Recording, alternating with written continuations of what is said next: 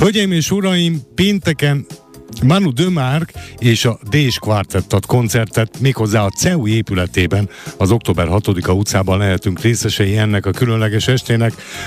Manu Dömárk egy francia énekes, mellofon játékos és történetmesélő Dés András magyar, de jelenleg Bécsben élő ütőhangszeres, és reményeim szerint András itt van a telefonban. Haló András! Háló, itt vagyok, igen, igen. Üdvözlöm! Jó napot kívánok! Ha is amennyiben jól olvastam és emlékszem, akkor Manu Dömárkkal teljesen véletlenül ismerkedtek meg, így volt ez? Hát amennyiben zenészek véletlenül ismerkednek meg, akkor valóban mi véletlenül ismerkedtünk meg.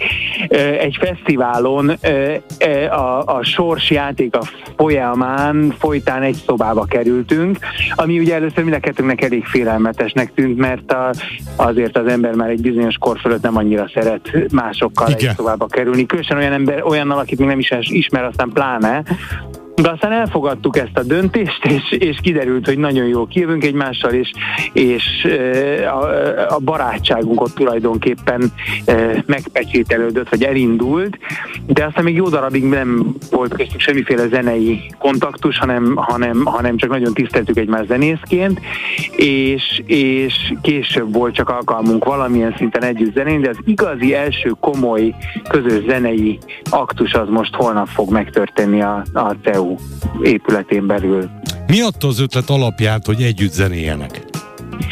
Hát ez a kölcsönös zenei vonzalom, az hogy, az, hogy már jó ideje ismertük egymást, és nagyon bírtuk is egymást, de sosem volt alkalmunk együtt játszani, és csak nagyon sokat hallottuk egymást más zenekarokkal muzsikálni, és nagyon, nagyon mind a ketten rendszeresen jeleztük a másik felé, hogy ezt mennyire szeretjük hallgatni a másikat, és nyilván ez azért a zenészeknél egy, egy után kialakít egy vágyat, hogy de jó lenne kipróbálni, hogy milyen ez együtt, hogyha együtt muzsikálunk, uh-huh. Úgyhogy tulajdonképpen innen, innen datálható ez az egész dolog, és, és én nagyon-nagyon várom ezt a holnapi koncertet, és nagyon kíváncsi vagyok arra, hogy milyen lesz az első rendes közös koncertünk Manővel. Az hogy kell érteni, hogy az első rendes? Úgy kell érteni, hogy volt szerencsénk, volt alkalmunk tavaly októberben Párizsban egy duó estet adni, de a finoman szóval elég rendhagyó volt. Tulajdonképpen egy ilyen képzeletbeli kalantúrát ö, ö, ö, rendeztünk ott, egy képzeletbeli útvesztőn vezettük végig a közönséget, uh-huh. és hát ott elég sok, azt most nem fogom elmesélni részletesen, hogy mik történtek, ennek több oka is van, az egyik az az, hogy hosszú ideig tart, a másik pedig az, hogy valami nagyon hasonlót kibővített verzióban tervezünk itt Budapesten szeptemberben a Zeneházában. Ah, ahogy olvasom, koncertjeik de facto a jazz hagyományaira, hagyományaira épített valódi kalandok, és akkor ön által szót terminus technikus használom, ez így helytálló? Tulajdonképpen igen, mert mind a kettőnk számára azt hiszem, hogy nagyon fontos és nagyon közel áll hozzánk a, a, a, a, a zenélésnek, mint színpadi aktusnak egyfajta ö, történetként való felfogása. Ugye, ahogy mondta is a bevezető konfban, hogy Manu egy történetmesélő is, ő gyakran történetekbe állja a koncerteket, és én például az elmúlt időben az összes lemez, amit létrehoztam saját zenekaraimmal, azok egy, egy ívet rajzoltak föl, mindig azt ajánlottam, hogy érdemes őket egyben meghallgatni, és nem külön számonként, mert ugyan etüdőként is értelmezhetőek ezek a kompozíciók, sokkal több értelmet nyernek akkor, hogyha az ember egyben hallgatja meg az egészet, kevésbé novellákra, hanem inkább egy, egyfajta nagy regényre emlékeztetnek. Hogy kell ez? Kettőnkhöz, igen. Bocsásson meg, parancsoljon. Nem, hát hogy mind a kettőnkre jellemző ez a fajta megközelítés a, a zenélésnek és a színpadi zenélésnek.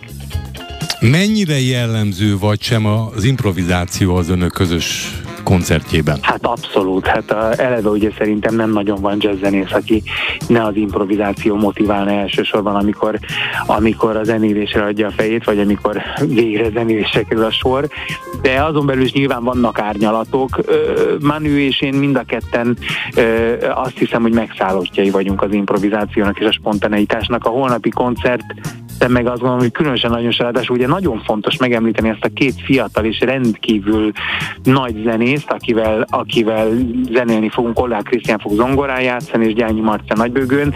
Hát ők is mind a ketten igazi vérbeli improvizatőrök, és én azt hiszem, hogy ezt is fogjuk a holnapi koncerten aknázni, és szerintem nagyon sok spontán pillanatnak lehetnek szem és fültanulja a hallgatók. Ha már hallgatók, segítsen legyen kedves, ha is amennyiben van információja, hogy elővételben online je- lehet-e jegyet venni, vagy csak ott a helyszínen a CEU Nem, ez nagyon fontos, hogy nem kell jegyet venni, ingyenes a belépő, oh. belépés, viszont regisztrálni kell. Én is a Facebook oldalamon posztoltam a linket, ahol regisztrálni lehet, minden bizony a CEU oldalon, és ez megtalálható, szóval, hogy regisztrál, előzetesen kell regisztrálni, de ingyenes a belépés. Holnap tehát, vagyis pénteken Manu Dömárk és a Dés Quartet koncertezik a CEU épületében az október 6-a utcában. Egy nagyon izgalmas programnak ígérkezik, szerintem sokan is kíváncsiak lesznek majd rá. Dés András ütőhangszeres művésznek köszönöm, sok sikert, meg jó koncertet akkor Nagyon köszönöm. Köszönöm, köszönöm szépen, szépen, minden jót András!